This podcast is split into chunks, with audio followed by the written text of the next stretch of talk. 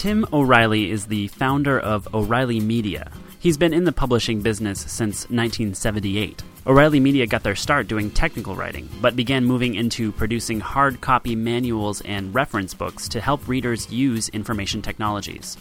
You may have seen their popular Missing Manual and In a Nutshell series on bookshelves. Being at the intersection of information technology and publishing has put Tim in the interesting position of seeing the new wave of publishing coming at him from a distance. As such, his company has taken a particularly aggressive approach by embracing ebooks early on, experimenting with pricing for different niches, and testing different models for writing and releasing literature. But while Tim's philosophy is clear, the printed word will never be what it once was. He compares the printed book to the L P record. There are still plenty of open questions. Tim sat down with David Weinberger to talk about how life as a publisher has changed. So what's the future of paper books? It's always difficult to predict the future, and you get most predictions wrong.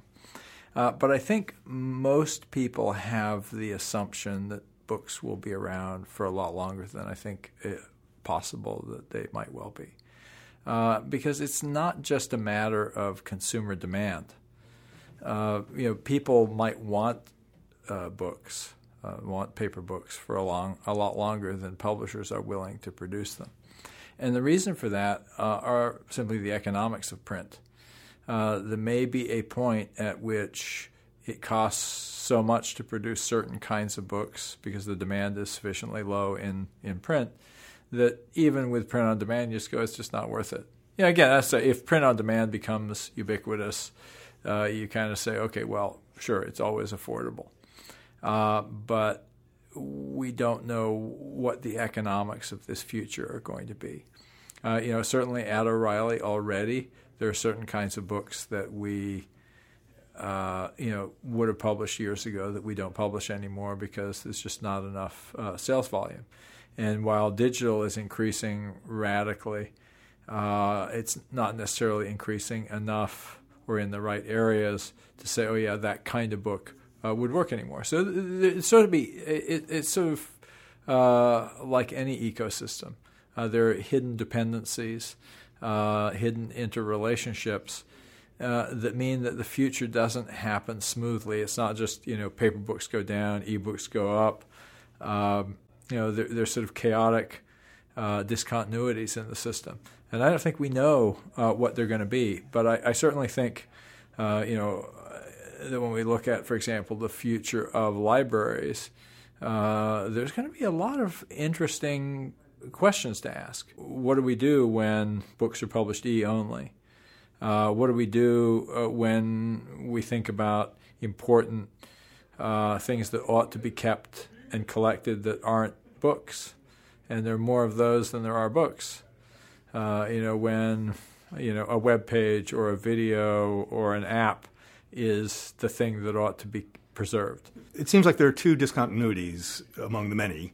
Um, one you just pointed to, which is the um, failure to preserve um, online or e-materials that we might want. But there's also this other one that I, I think you may be pointing to, uh, which is that producers, publishers may stop producing affordable books before the public, the readers, all have the electronic equipment that enables them to read? Yeah, I, th- I think it's certainly possible. Uh, but as I said, I, I think uh, a lot of people outside of publishing have this uh, kind of linear idea that, um, you know, certain kinds of works will always be produced. Uh, but they may be produced in a very niche-y way. You know, the, the collapse of the traditional distribution system is leading to pretty significant differences in in economics. Uh, you know, so f- for example, if you look at uh, the way publishing used to work, you know, you'd pay out in advance based on what you thought your advance in a different sense would be to the retail channel. You know, so you'd, you'd go out there and you'd, you'd say, okay, we think we can sell this many to Barnes and Noble, this many to Borders, this many to the Independents, Ingram, Baker and Taylor will take these many, and uh, that adds up to. And you, effectively, the publisher was immediately, even you know, they weren't getting cash, but they were getting an accrual of, okay, I've sold in this many. So you know, there was sort of a a predictability. Now, even if you you, know, you might get a lot of returns later, you kind of had a, a working model. Now you go to sort of print on demand. You have some predictability of your uh, of your manufacturing cost, albeit at a much higher level. Uh, but you don't actually get any subsidy from the channel because you're not pre-selling anything. You know, you can't afford to have inventory uh, because no one is sharing the risk with you. To people outside the industry, they say, well, well, that all sounds like a good thing. You don't have, you don't have any inventory risk. But you still have development risk. For a typical O'Reilly book, for example, the development cost is greater, way greater than the manufacturing cost. You know, manufacturing cost is tiny for most books. You know, people don't realize it, it adds up as you if you print a lot of copies and a lot of thrown away. But for example, in our business, uh, we were always pretty good at figuring out how many we thought we'd sell, and uh, the volumes were sufficient to get us a reasonable manufacturing cost. Yeah, we're we're now uh, uh, pretty much all on demand uh, using you know Ingram's Lightning Source. It, it, it's good because it, it does mean that we can you know you don't run into the uh, the fact that you have to take books out of print because there was not enough demand to get the volume for a reprint. It used to be, okay, you know, you got to know that you can sell a couple of thousand to get the price reasonable. You know, because the prices are, are you know, of, of the manufacturing costs really are hugely different for, say, one or two thousand versus ten thousand. And um, you know, when you go to print on demand, you get one predictable price, which is sort of su- is higher than your old, you know, sort of ten thousand run cost, but a hell of a lot lower than your one thousand run cost, and uh, you know it's it's so it's generally better. And so you know to a to a consumer they say, oh, that sounds great. You know, I mean, that's good for you, but it takes out of the equation the fact that there is still a development cost uh, for the book. Can you say a little bit more about the development cost and how much of that is Um, borne by or potentially borne by the author, and whether that's shifting? Well, I think that's that's that's uh, I, that's another whole uh, you know piece of the ecology. You know, authors have always been in the lottery business. Very few authors get paid what would really cost to produce that work. You know, they're hoping to win the lottery. They're hoping that they will outperform. Again, except it's not academic, this, except yeah, academic except authors who, as soon as they get it published, they've won the lottery. So right, right, exactly. Well, but I think that's that's part of it. So, what do authors get out of publishing a book? They get uh, increased status, which might allow them to do other things. Uh, you know, for example, in, in our end of the publishing business, authors might get a better job. They might uh, have consulting engagements. So the economic rewards are far from being limited to what they get in advance and royalties. There's still, you know, there's still this sort of ecosystem effect. When we stop producing print books, you start asking, well, do you get the same reputation value that you used to get from a book? You know, what's the difference between an ebook and uh, you know a web page, for example? And you say, well, why would I go to all this trouble and uh, overhead? And you have to ask yourself, from a user point of view, how much of uh, a book was driven by uh, you know the demands of the distribution system rather than really demands of the reader or the writer. Take the typical business book. I've had I, I won't mention the name, but famous business book author, and I said, oh, you know, I thought your Harvard, your original Harvard Business Review article was better. And he said, yeah, it pretty much had the whole thing in there. I had to pump a whole bunch of air into it to make the book. That never happens. Yeah, you know, and, and why? Well, because, you know, a book has yeah. to be a certain length in order to appear on the shelves, et cetera, et cetera. And, of course, it, there's sort of an irony to that because the users don't Uh, care about that, and, and we're starting to to see that now in E. You know, where people go, oh yeah, yeah, a fifty page. That's all it takes is a fifty page, you know, quote book. You know, we don't. It, it, the irony for us, of course, is that's where we started at O'Reilly. We published what now would be really be considered pamphlets. Our first books were sixty, seventy pages. You know, because we said we were writing about individual Unix utilities and you know topics that everybody else said were too small for for a book. But we didn't know any better because we were from outside publishing. And we said, hey, there's no documentation on S E D. You know, let's write something. You know, there's no documentation on U U C P. You know, there's no documentation on V I. You know, and, and uh, so they kind of grew up up into books from being something else, and I think we're, we're going to see that same evolution in uh, in ebooks. Uh, you know, right now we're we're same seeing, evolution in that they will uh, decompose into shorter books, or that they yeah, they'll decompose into different kinds of uh, of products. You already do this. It's one of the many ways in which you've led the field here is you've allowed access to chapters as units. Yeah, although people don't really want that, to tell you the truth. Yeah, uh, we've tried a whole lot of things. Say, okay, do people want to buy or download a chapter instead of the whole book? Do they want to, you know, even download pages? Yeah. And uh, no, what, what it really is is people want information that's crafted for the environment. You know, so they don't want to download a chapter of the book. They want, you know, a self-contained work that is the right length for their needs, and they no longer need the rest of it, you know. And, and I think that's one of the, the and again, leaving, I'm not talking about fiction, which obviously is its own, you know, category, but I think you'll find that in a lot of cases, the book was a very, very inefficient way of giving people what they wanted. And, uh, you know, so there are whole classes in, in, in, you know, my business of computer book publishing where you go, oh, yeah, you know, uh, some online documentation is way better because I only I only needed this little bit. You know, I can go to Stack Overflow and get the answer to my question. Uh, and so, for example, our uh, publishing output has shifted hugely from reference-oriented books to tutorial, because tutorial, you still have that learning path.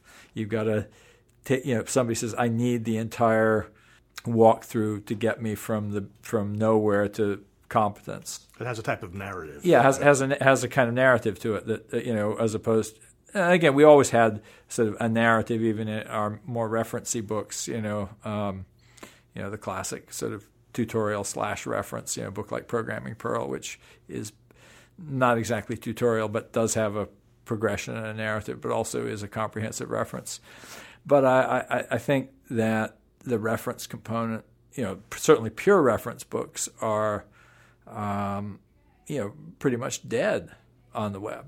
Because you, if you just want one answer, there are other places you can go to get it. That's right, right? So yeah. Earlier on, you, you mentioned the um, the real issue of trying to uh, hold on to, preserve um, important items on the web that, you know, there's link rot. It goes away. You go back to something that's important historically from nineteen ninety-eight or whatever, and it's it's gone. Um, curation, uh, preservation, these have been... Um, typically uh, functions of libra- librarians when it comes to books. Do you look to librarians also to help with that function for the broader range of web materials, or is this something that should be crowdsourced or a new institution? Or? I would guess that in some sense it will be new institutions. There'll be, it'll be a new kind of librarian in the same way that there's a new kind of publisher who has grown up on, you know, on the web or in app space or whatever, you know, people who figured out how to make use of the medium. Uh, but the, the job of the librarian, you know, I think uh, is not singular. You know, there are a set of functions. You know, libraries uh, certainly provide a function of free public access, uh, but they do also provide this uh, very, very important role of preservation. And I think it's a mistake for libraries to think about preserving only books. As we move towards an increased amount of publishing that's e-only, which I think is definitely in our future, whether or not books survive entirely, I think we may actually be within, you know, a decade of uh, print books going away, going the way of the L P, that is they will still be produced but only in certain specialty uh, markets. The question of preservation then becomes one of digital preservation.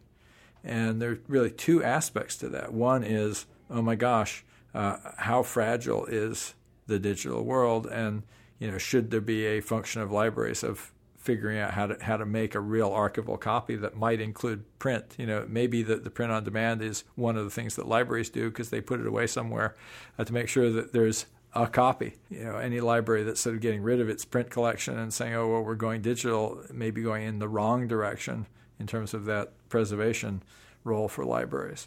Uh, but there's also this sort of digital curation. You know, what really matters? You know, I, I think right now of books that I've read recently, I've read a number of e-only books, you know, and will they be in libraries, you know, if they're Kindle only? Uh, but more importantly, when you think about the important source documents of this era, uh, how many of them Uh, were in print? Uh, there are entire fields that did not grow up in print. Uh, do you have a, an example? Well, let me give you just a very concrete example from my own uh, you know, career. I organized an event in April of nineteen ninety-eight, uh, which was originally called the Freeware Summit, later became known as the Open Source Summit, because we got a group of free software leaders to agree to switch to this new term, open source software. And, uh, you know, I thought, oh, this is, you know, historically significant. And so I kept links to a bunch of the articles about it. But, of course, I foolishly didn't actually make my own copies of those articles. And so if you go back and you look at my archive at tim dot o'reilly dot com and you go back and look at some of those original links, a bunch of them are four oh four. And I went, darn, okay, I need to actually make sure I preserve a copy. And you think how much of the early history of the web uh, is gone, you know, and nobody knew in nineteen ninety-two, nineteen ninety-three that the web was going to become so important. You know, another great example in nineteen ninety-three when we introduced G N N, the Global Network Navigator, it was the first commercial website. And, you know, we sat there and we... Uh, We're trying to remember, what did those first ads look like? And we couldn't remember, and we hadn't kept any copies. We eventually found a, you know, an advertising brochure that we'd made that sort of showed what the first ads looked like. But we did the first ads, ads on the World Wide Web, and they don't exist anymore. You know, there's no digital copy of them. And maybe there is somewhere on a backup, you know, uh, at O'Reilly that some future, you know, historian would find, assuming that they didn't get recycled, which they probably did. And there's very little there. You know, the Internet Archive didn't start till some years later. And so most of the early history of the web is gone. And, of course, we saw the important economic impact of that uh, with, for example, the Aeolus patent lawsuit against Microsoft. You know, we actually had prior art on that, and we had actually shown it in public, but we had no records of that fact, you know. And we, even though, you know, we testified in the, you know, in the in the, the lawsuit, we just didn't have the records. And, and I think how often that is happening. You know, the fields that are the world-changing fields right now uh, are often, uh, you know, so much of what is going on is digital only.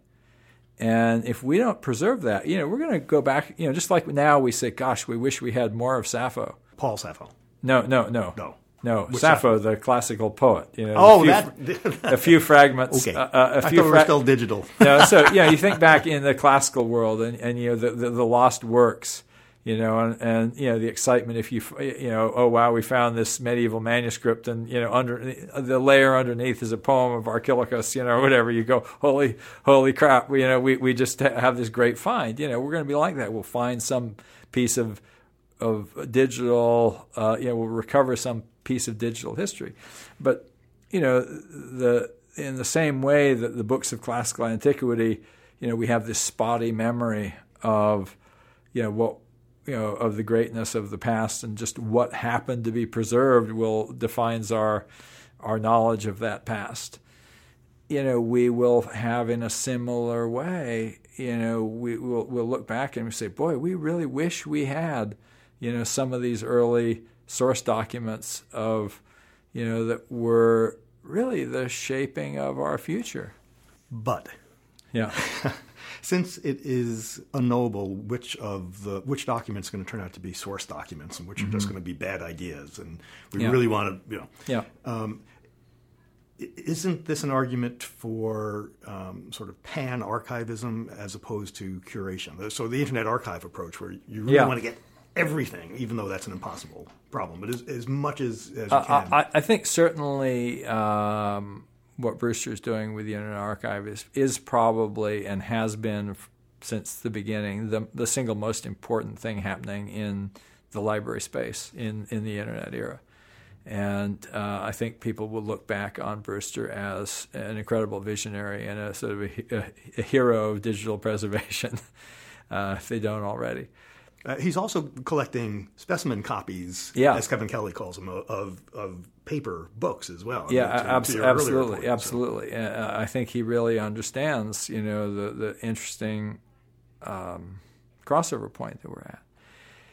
Uh, and it would be great if, if that effort were even more comprehensive. If uh, you know, if Brewster had the kind of funding that you know we have at the Library of Congress, for example, and say, okay, go to town. What else would you collect, Brewster? You know, that would be that would be a great investment. But I think there is also a role for curation by specialized communities.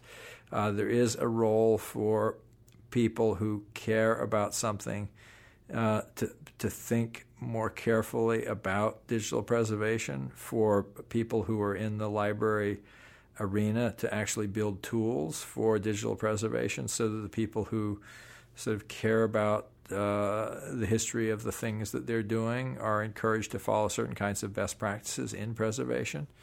Uh, it doesn't have to be, you know, uh, one great effort doing everything. You know, I'm, I'm thinking, for example, of, you know, the web itself. You know, it's not like there's one big central web server. You know, it'd be great, for example, just imagine if we had, uh, you know, every web server had GitHub-like functionality. The ability to sort of keep keep version control of uh, of everything that's th- that that's been done in the past. And actually, or take, take Wikipedia as an example that people outside software development would understand. There's a there's you know revision history on Wikipedia, and you can go back and see all the history of of every entry back to the beginning. You know, so this, in some sense, digital preservation is built into Wikipedia, and uh, you know, digital preservation built into uh, you know websites would be an awesome feature. Um, and and then the question also would be, you know, when you know websites are going away, you know, what responsibility do you have? Now, again, some people are going to care about that, some people aren't. Uh, I, I think, you know, what Google is doing with their data liberation front is really important, you know, the right of people to take data out easily. But I, I don't think there's been enough attention paid to better tools for digital preservation and archiving by people who want to do it, uh, who want to, you know, have a library and advertise what's in that library. I was inspired to do, and I did, did. I've done a relatively lousy job on it, you know, my own personal archive at tim dot o'reilly dot com by what Carl Malamud has done on his sites. He he has a site called, you know, just a, a tab on his media dot org site that's called Museum. And, you know, it's his projects from the past. And he's done a pretty good job of archiving as he goes along. So, that, you know, when you tell a story about how Carl Malamud put the S E C online in nineteen ninety-three, as compared to, say, what we did with G N N, you know, he's got a pretty comprehensive archive, you know, with images and, uh, you know, you know, some of them, you know, things like, here's the letter I received from, you know, Representative Markey, here's the letter from the, you know, S E C, you know, uh, he's done a great job of, of self-archiving and, and, and building his history. And, and I think more people ought to do that. So uh, part of, so part of the... Uh, solution in viewing this as a distributed process where yeah. people, in addition to counting on the Internet Archive, yeah. um, but also making sure that your stuff is uh, curated and preserved, uh, is a best practice. And it's sort of like having yeah. an about page. Many sites have, it's a best practice now to have an yeah, about yeah. page for your site. Um, the museum uh, yeah. sounds like another really... It, it, it's worthwhile. And again, I think, you know, what's better, I mean, I love what Carl has done, but, you know, if we had more sites with history built in, if, you know, uh, version control were a little standard markup, so yeah, yeah, you know how to navigate and find. Yeah, would be would be really really good. And and uh, I think also, you know, a, a little more responsibility, you know, with, for example, redirects when people uh, move things around or plan to take something offline. You know, I, one of the things I find really, really irritating, for example, I look at old, you know, where I kept I, old documents, and now the links point to some advertising page at the, you know, we used to point to an article in a magazine, and they went, oh, well, you know, we don't really want to bother keeping that old article online. We'll point to our masthead, you know, with where we can get some ad impressions. You know, that's reprehensible. you know, you yeah. you know. You know, you've actually redirected it to, uh, you know, to give yourself uh, value, but not provide the value that was originally there. Not only did you did you break the chain of history, you've uh, managed to yeah try to you know, profit from it. Right. Yeah, Tim, thank you so much. Glad to talk to you. Tim O'Reilly is the founder of O'Reilly Media, which has been in the publishing business since nineteen seventy-eight. This podcast was brought to you by the Harvard Library Innovation Lab at Harvard Law School. We're interviewing a number of innovators, scholars, and publishers about the future of the written word. If you like this episode, why not follow along with us at library lab dot law dot harvard dot e d u, where you can find out more about our work, including info on today's guest, join a discussion, and share this podcast with others. This show was produced by me, Daniel Dennis Jones, and David Weinberger, with the support of the Harvard Law School.